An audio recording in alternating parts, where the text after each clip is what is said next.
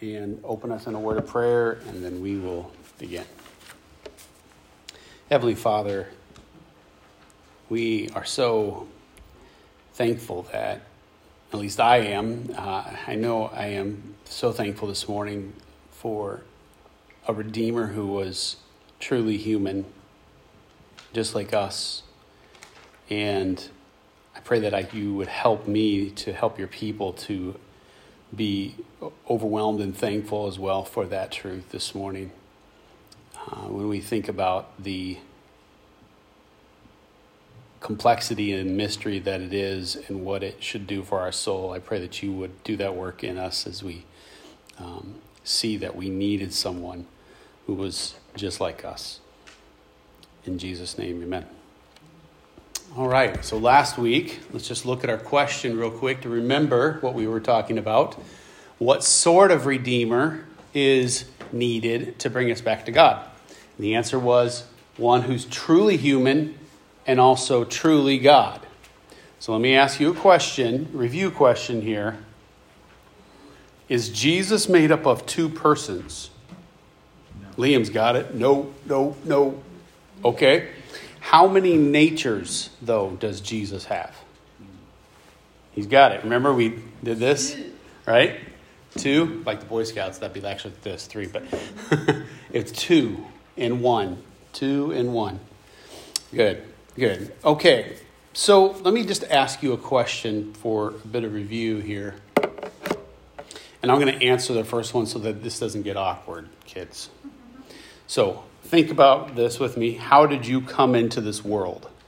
And what I mean by that, see, Ava's like, uh, what I mean by that question is did you like, did your parents, well, we know the stork didn't drop you in, right? Like in Dumbo. And um, you didn't just like, they got the crib and poof, there was, Lee, there was Liam, right? The answer to the question is how did you come into this world? You were born. right? You were born. Okay. So let me ask you another question, though. You can answer this. And I'm, I'm thinking kids, all right? Adults, you probably know this. So, how did you go? How did you grow from little baby to child? How does that happen? Crusoe. Healthy. What's that? Healthy. Healthy. Like, oh, you're describing in what way, but how is it that you, that it was healthy? How did that happen that you actually were healthy? What? You yeah. ate. Where did that food come from? Oh, mom. Your mom. Oh, dad had nothing to do with it. Liam, what were you going to say? There you go. So you had parents, right, who cared for you, right? Okay. So, and how did they care for you? They, they fed you. What else did they do to help you grow? Wes? This is true. We did force you to work.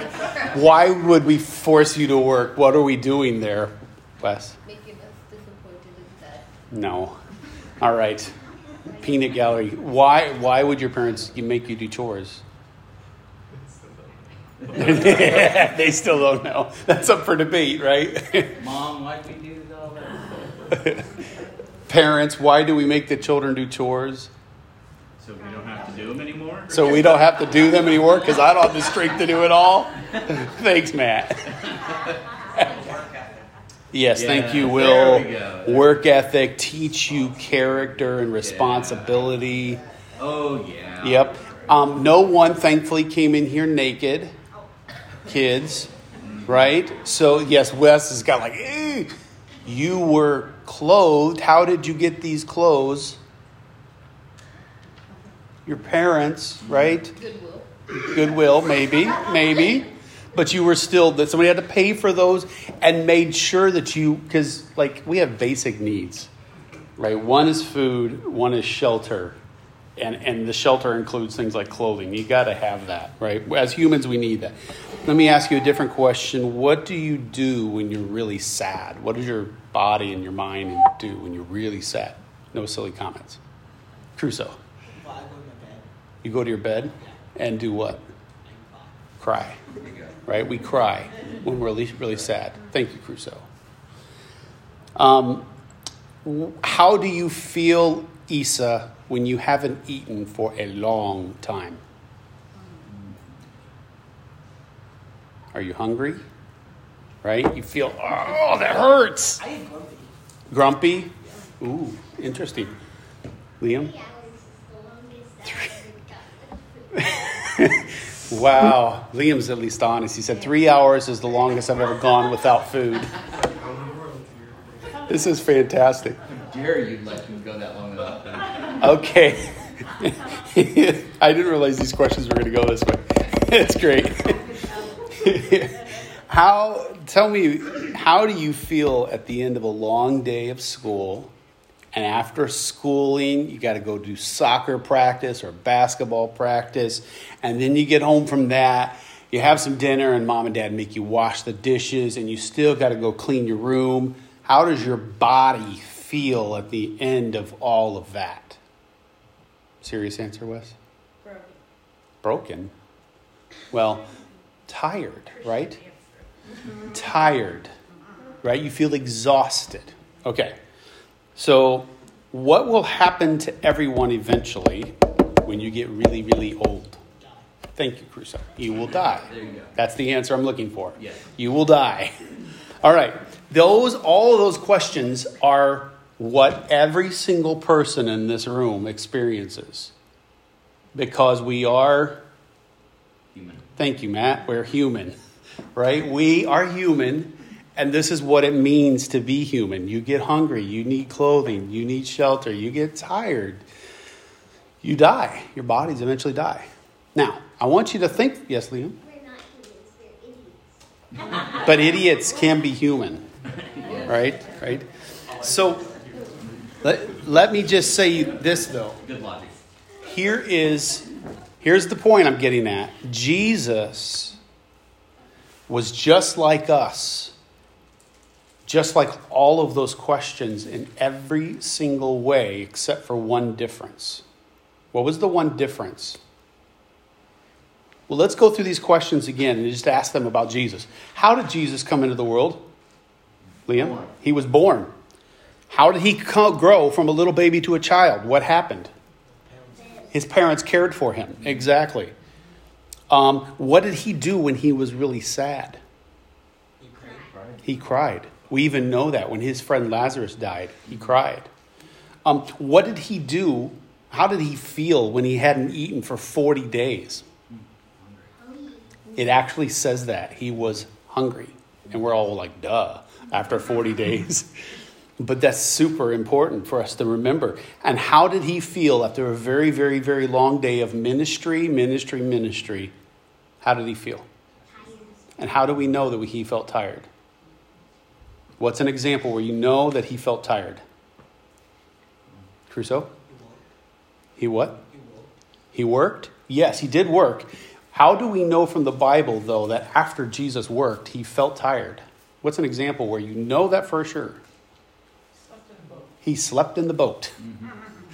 He was exhausted. And you read that story of everything that happened before that falling asleep in the boat, and like, I'd fall asleep too. I, he was tired. And what happened to his body when people stabbed it and hung it on a cross? It died. He died, right? All of those things he had in common with us. What is the one difference, though, between Jesus as a human and every single one of us and every person that's ever lived? What was the one one difference?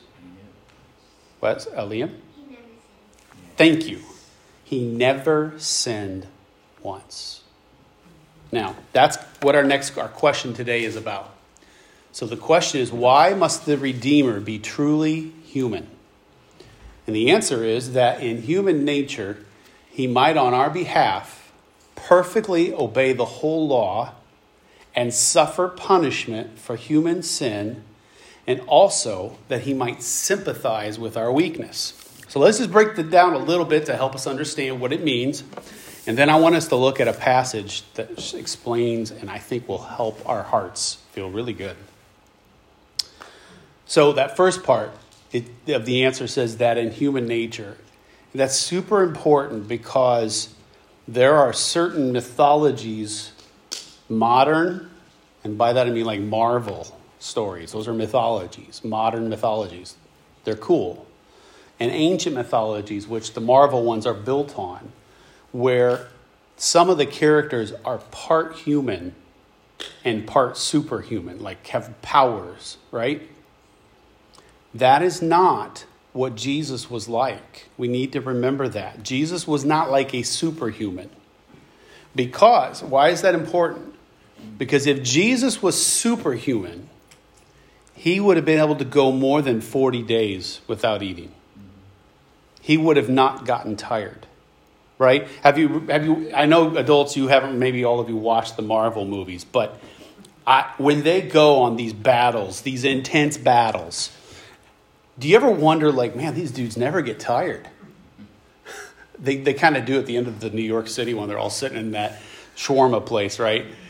But Captain America could do it all day. Captain America could do it all day. Exactly. Thank you. That is not how Jesus was. In fact, it's also very important because when he was tempted to argue with his parents, and he would have been, because his parents were like us, idiots, and they did things and asked things of him that were un, unreason, unreasonable, unreasonable, right? They did. And his temptation, he would have been tempted, one second, Wes, he would have been tempted to argue and think that is dumb, Mary. Like, do you not know how this world works? I created this. I know that ain't going to work. He would have been tempted to think that way. And you want him to be tempted in that way. And that's what we're going to learn about because he needed to be fully human like you and me in order for him to be a real substitute in your place. He has to be like you and face it, but he needs that one difference that Liam pointed out. He needs to go all the way through without giving in to temptation. So when mom or dad says something unreasonable, his he'll be tempted to argue and he'll say, No, Father, I'm going to speak to God the Father. Help me to do the right thing, and he'd do the right thing. Second part of that says that he might, on our behalf, perfectly obey the whole law. So, on our behalf means in our place, standing in there for us. When we talked about all of our catechism questions about the Ten Commandments, we got through all those. What did, what did we come to realize about all of that law in us? You remember? That we can't do it right? Remember, question 13 was this Can anyone keep the law of God perfectly? And the answer we learned was since the fall, no mere human has been able to keep the law of God perfectly, but consistently breaks it in thought, word, and deed. We needed someone who would perfectly obey the law because the law of God reveals what God's requirements are perfection. We needed somebody to be able to do that because none of us have been able to. The second, the next part of the sentence says, and suffer the punishment for human sin. So we realized none of us can keep it. And then we had this question, number 18 Will God allow our disobedience and idolatry to go unpunished? Our failure to keep his law? The answer was no. Every sin is against God, basically and that at the very end, he'll, though it will be punished. So that's the consequence. We needed someone, though, to actually live and experience that consequence. Now, the judgment of that must mean this may not have occurred to you because we know he hung and died on a cross. And we think about that, but we usually don't put a lot more thought into this. This means when he was on that cross, once he died, that he faced the judgment of God the Father. Because it says he became no, he who knew no sin became sin for us. So that means he had to experience the punishment for human sin. The punishment for human sin is not just to be killed on a cross, because other people have been killed on the cross. Did you know that? Think about that. Other people have been killed on a cross before. So it had to be more than just an agony and physical dying on a cross. It had to be the punishment that God is going to give out for every sin, he had to get experience that. Now we don't really fully like I can't tell you more beyond that of what that means. Some people have tried to say, well, it means he went to hell and he did these things. Maybe the Bible doesn't really flesh that out for us to understand what does it mean to experience the judgment of God. We know he did. The Bible says he did. But I don't think we can go further than that without just using our holy sanctified imaginations. And we have to remember at that point, we're going beyond what Scripture says to explain what it means for him to experience the judgment of God. Mm-hmm. But we know he did because every sinner is supposed to experience the, suff- the punishment of God. He did that for you. That's what he needed to be a human. So the final part of that answer is, and I'll read the whole thing again. So, why does he have to be fully human? And the answer is that in human nature, he might, on our behalf, perfectly obey the whole law and suffer the punishment for human sin, and also that he might sympathize with our weaknesses.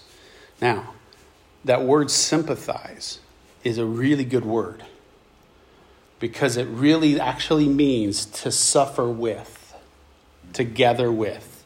It means to feel and know and experience what we experienced. And he needed to know what it was really like to suffer because, like I said, he needed to know what it was like to be tempted to argue with his parents. He, as, as a man, needed to know what it was like to be tempted towards lust. In every kind of way, the Bible says he was tempted, and yet he passed the test.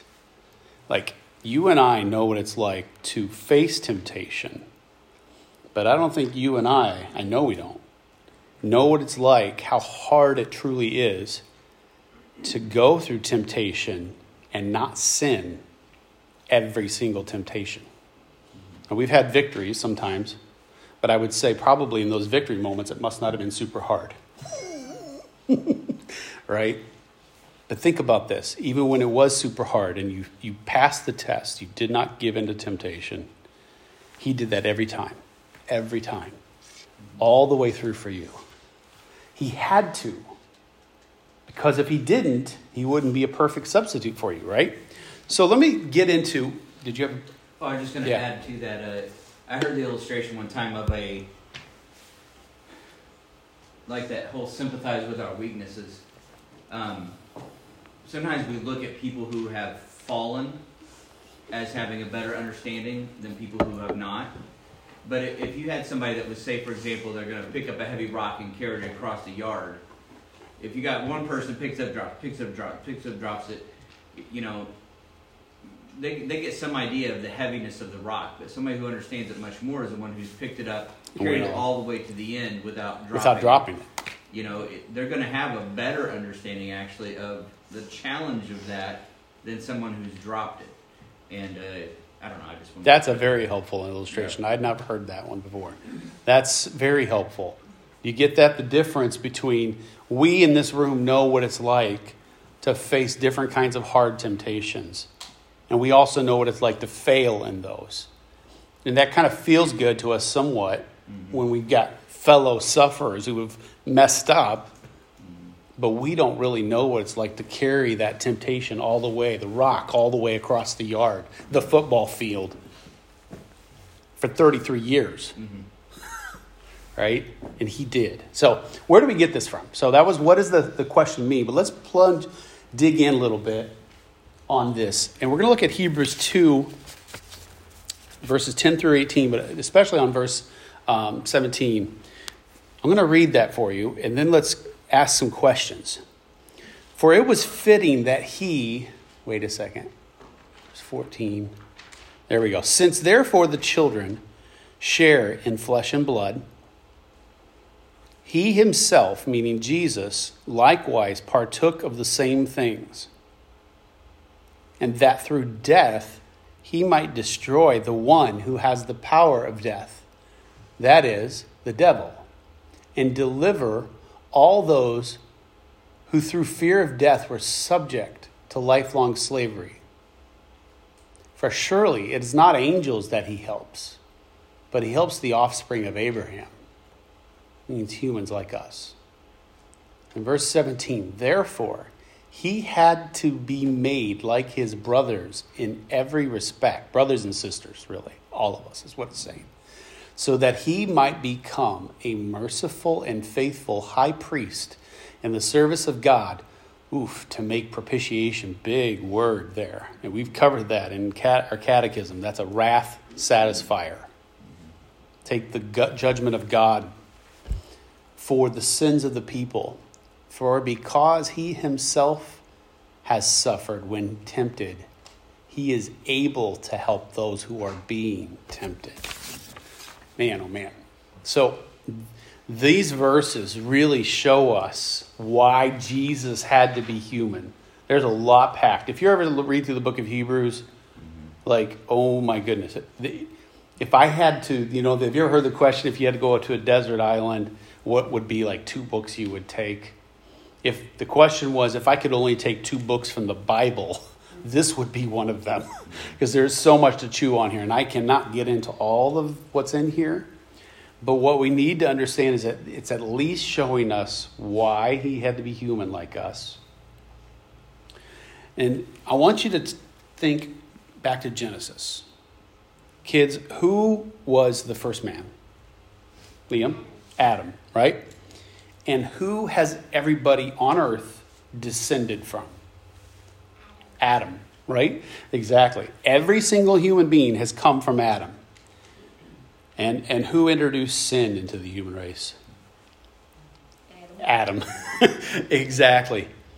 The answer to all those questions is Adam. And how was Adam created? We talked about this in one of our catechism questions. Wes? What? Dust. Out of dust. In terms of his abilities, how was he created? Was he created with sin? No. Was he created in a way that he could actually not sin? Yes. He could have not sinned. He was given a test, and but he didn't, did he? he didn't pass the test. And it's interesting because sometimes in the New Testament, Jesus is referred to as the second Adam. Now, think about that for a little bit. Adam, the first person. And he then messed it up for everybody. He had a test, given an opportunity. He failed. Everyone from that point experiences now the curse of sin. So if Jesus is called the second Adam, that means there's a lot of parallels. Let me just show you a few of those parallels. Adam was created sinless, Jesus is sinless. Adam gave life to all people because everybody came from him. Jesus gives eternal life to those he redeems. Adam, remember when he put him in the garden, he said, I'm going to give you dominion over all of this. Jesus is given the authority, he's the ruler, the Lord over all. And Adam brought spiritual and physical death into the world, but Jesus brings eternal life to those who repent of their sins and follow him. So, in order for Jesus, remember the question a couple of back was how are we going to get out of this dilemma?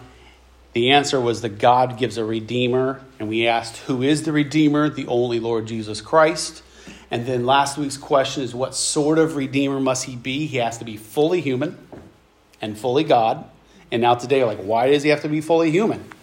Well, because it is crucial for him to be fully human. Let's look at this verse together. I want you to put your thinking cap on, and what are the things that you see in there that help you see he had to be human?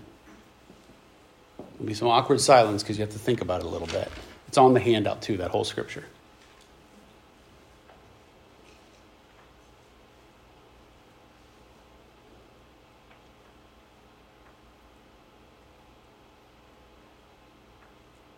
Where do you see things that he shows that he had to be like us?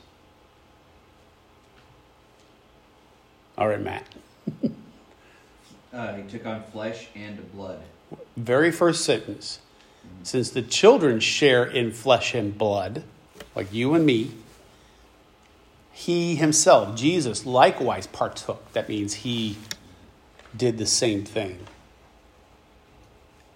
All right, what else? We talked about some questions about what it means to be human, Todd. Through death. Through death. We all will, Yep. right?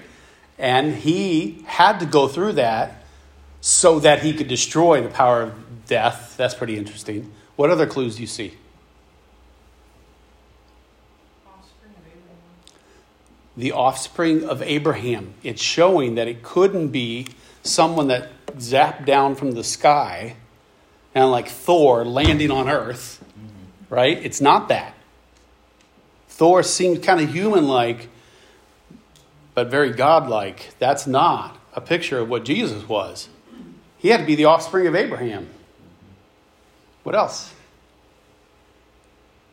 Very next line, verse 17, he had to be made like his brothers in every respect. That means he had to be tempted, he had to get hungry, he had he had to face it all. Because then it says, so that he might become a merciful and faithful high priest. Do you remember what the priests did? They represented the people.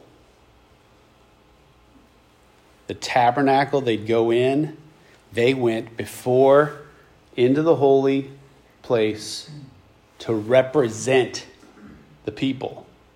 And they can only do that once a year if they go into the Holy of Holies. And they could only do that under certain conditions because it was a big deal. So Jesus had to be the representative for all of us. Yep.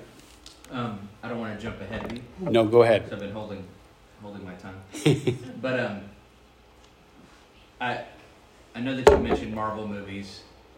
Anybody else in here watched any of the Marvel movies? Some of you. Some of you are like, no. Hey, how you doing? Um, that one of my favorite things about those is the people who find plot holes. You know, where they like, wait a minute. I mean, you got a team of people making sure that that story fits, and yet there's still these plot holes. And I think uh, I don't want to, like I said, I don't want to get ahead of you, but when you think about the why does it matter part, um, one of the reasons that I just marvel at with this, no pun intended. um, nice, very nice. But is the the more you dig into what was going on in our redemption, you, you never get to a point where like, wait a minute. You go, it's always like it works.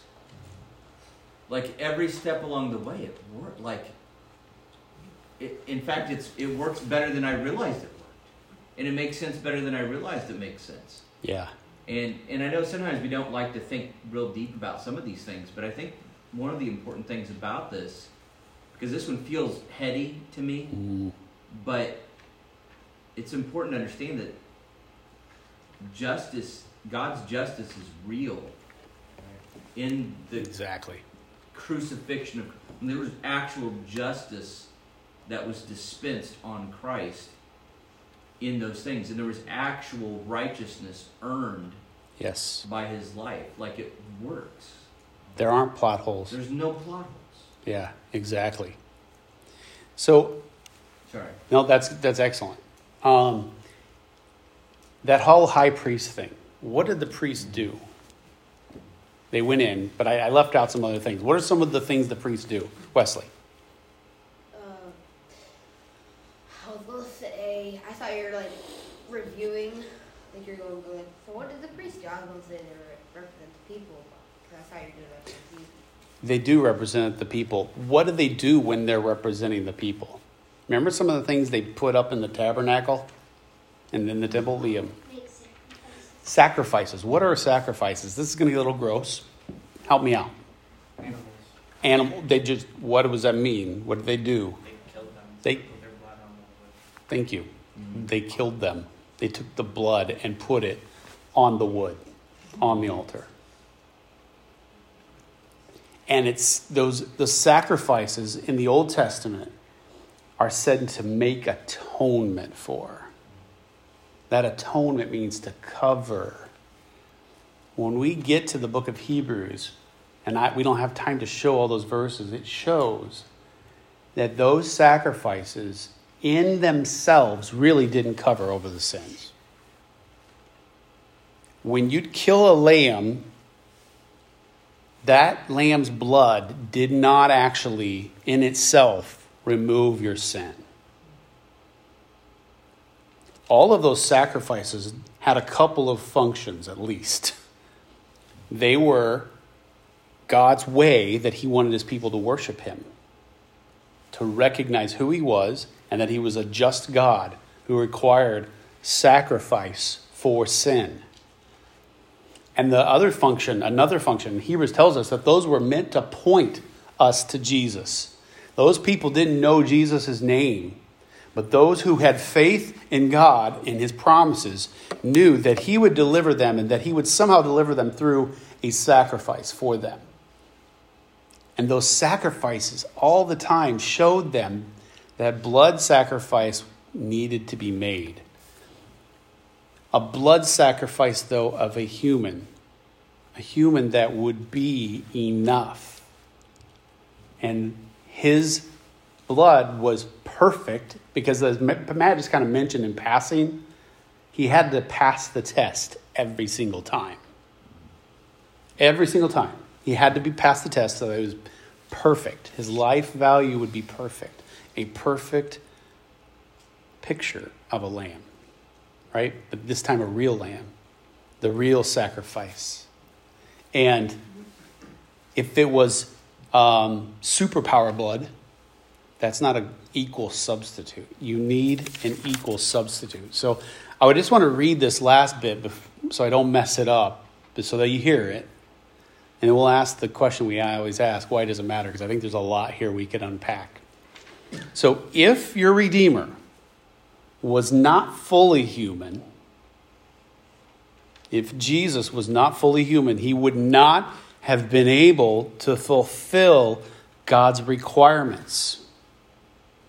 He is the ultimate mediator, the one that can come between God and us because he can represent us, represent all those who believe and repent. And through his sacrifice, through Jesus' sacrifice, humans like us find forgiveness for their sins and have a relationship with God. So Jesus, in his perfect humanity, was able to turn God's anger away. That's what the propitiation part is.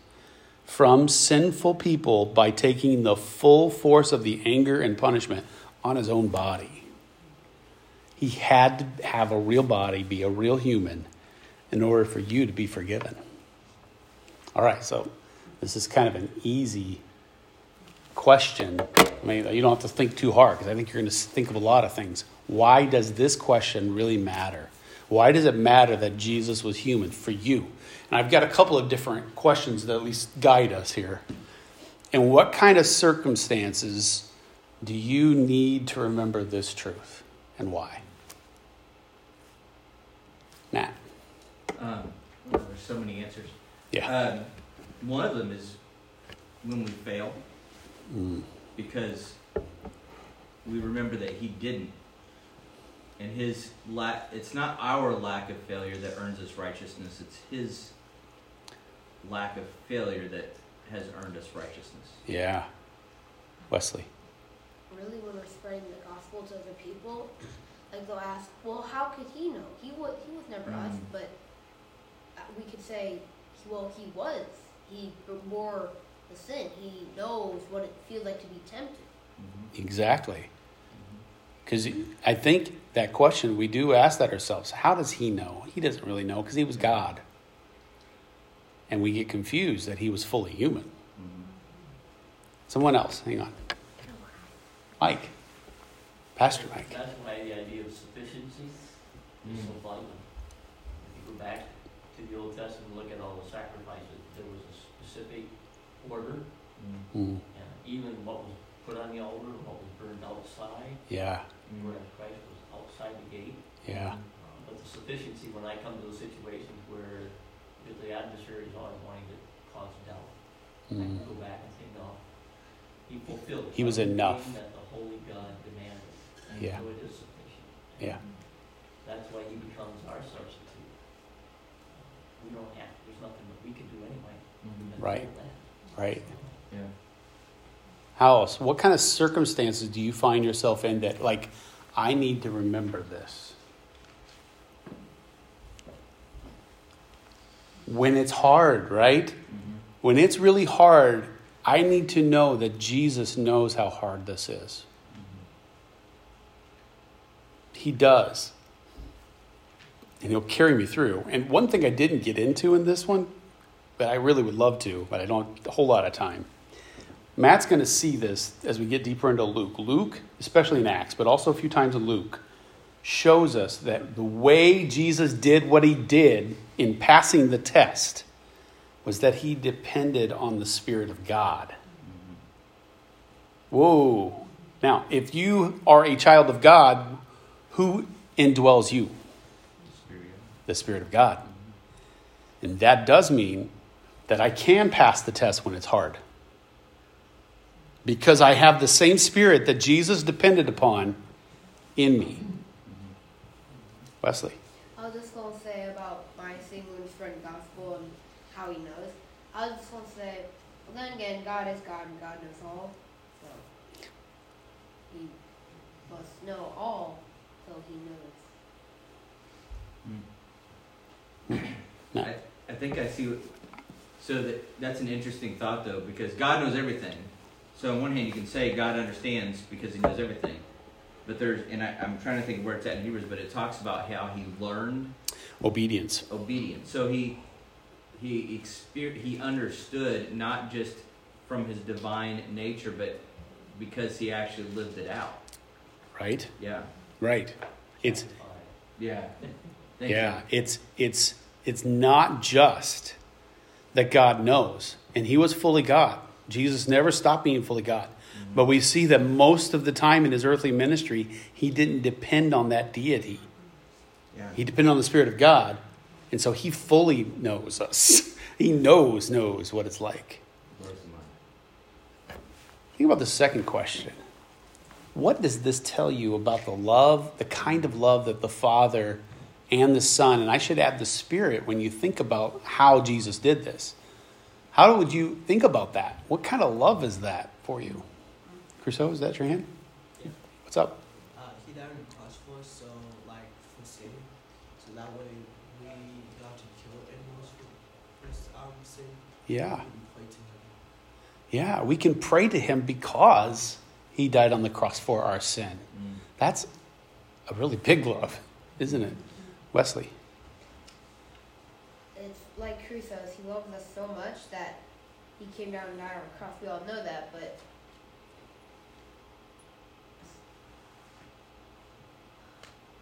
Audrey. it's gone now. I'm gonna add, I think it's interesting that it's in, it's an intimate, experiential love. We always, you know, it's, he could have loved from afar and just said, oh, you poor humans, you. Mhm. But it wasn't. It, it was put on flesh love. It's experience love. It's not just isolated and withdrawn. Right, right. Like the kind of plan of redemption is not a remote.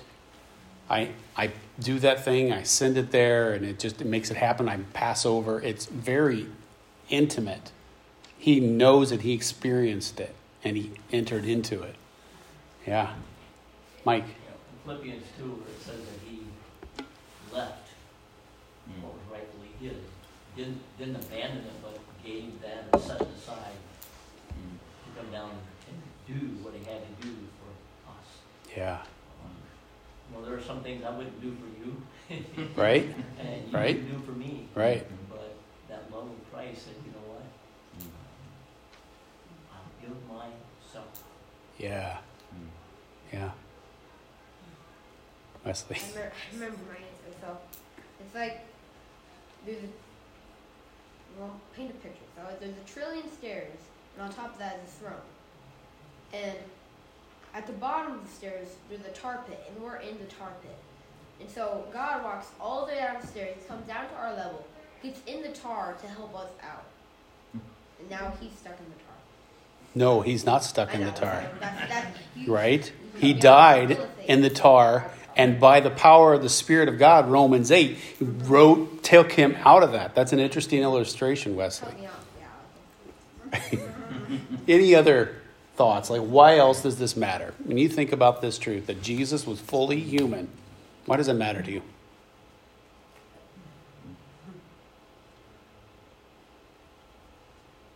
It assures me that there's nothing that I'm going to face that is out of that realm. Yeah. All I gotta do is go back and say, hey, you were there, you experienced that, that's why you are called faithful and merciful. Yeah. Yeah. Matt? I heard uh, D.A. Carson one time said, uh, um, talk about when Christ is on the cross and he makes that cry at the end where he says, My God, my God, why hast thou forsaken me? And he calls that, he calls it the, the cry of the damned, Mm. so that none of us have to do that. We will never, because he Mm. experienced that, we never have to experience, My God, my God, why hast thou forsaken me? Because He's never forsaken us. He's not- Jesus already did it. he ex- took that you know you're talking earlier about Yeah. what does that that judgment of god look like i think that gives a glimmer of something that was going on Right. like to experience god turning your back turning his back on you entire for Mm. which then i go i don't know how that he accomplished that because he is god but he did Right. it happened Right. and so he cries this cry, and D.A. Carson talks about that. I, I always lo- I love that thought that that's a mm. cry that he cried so that not a one of us would ever have to. Right. That's awesome. Well, that's a good note to end on. Let me pray. God, we are overwhelmed when we realize just that very last truth that was mentioned that you will never leave us or forsake us because Jesus somehow you forsake your son when all the sins of your people were on him.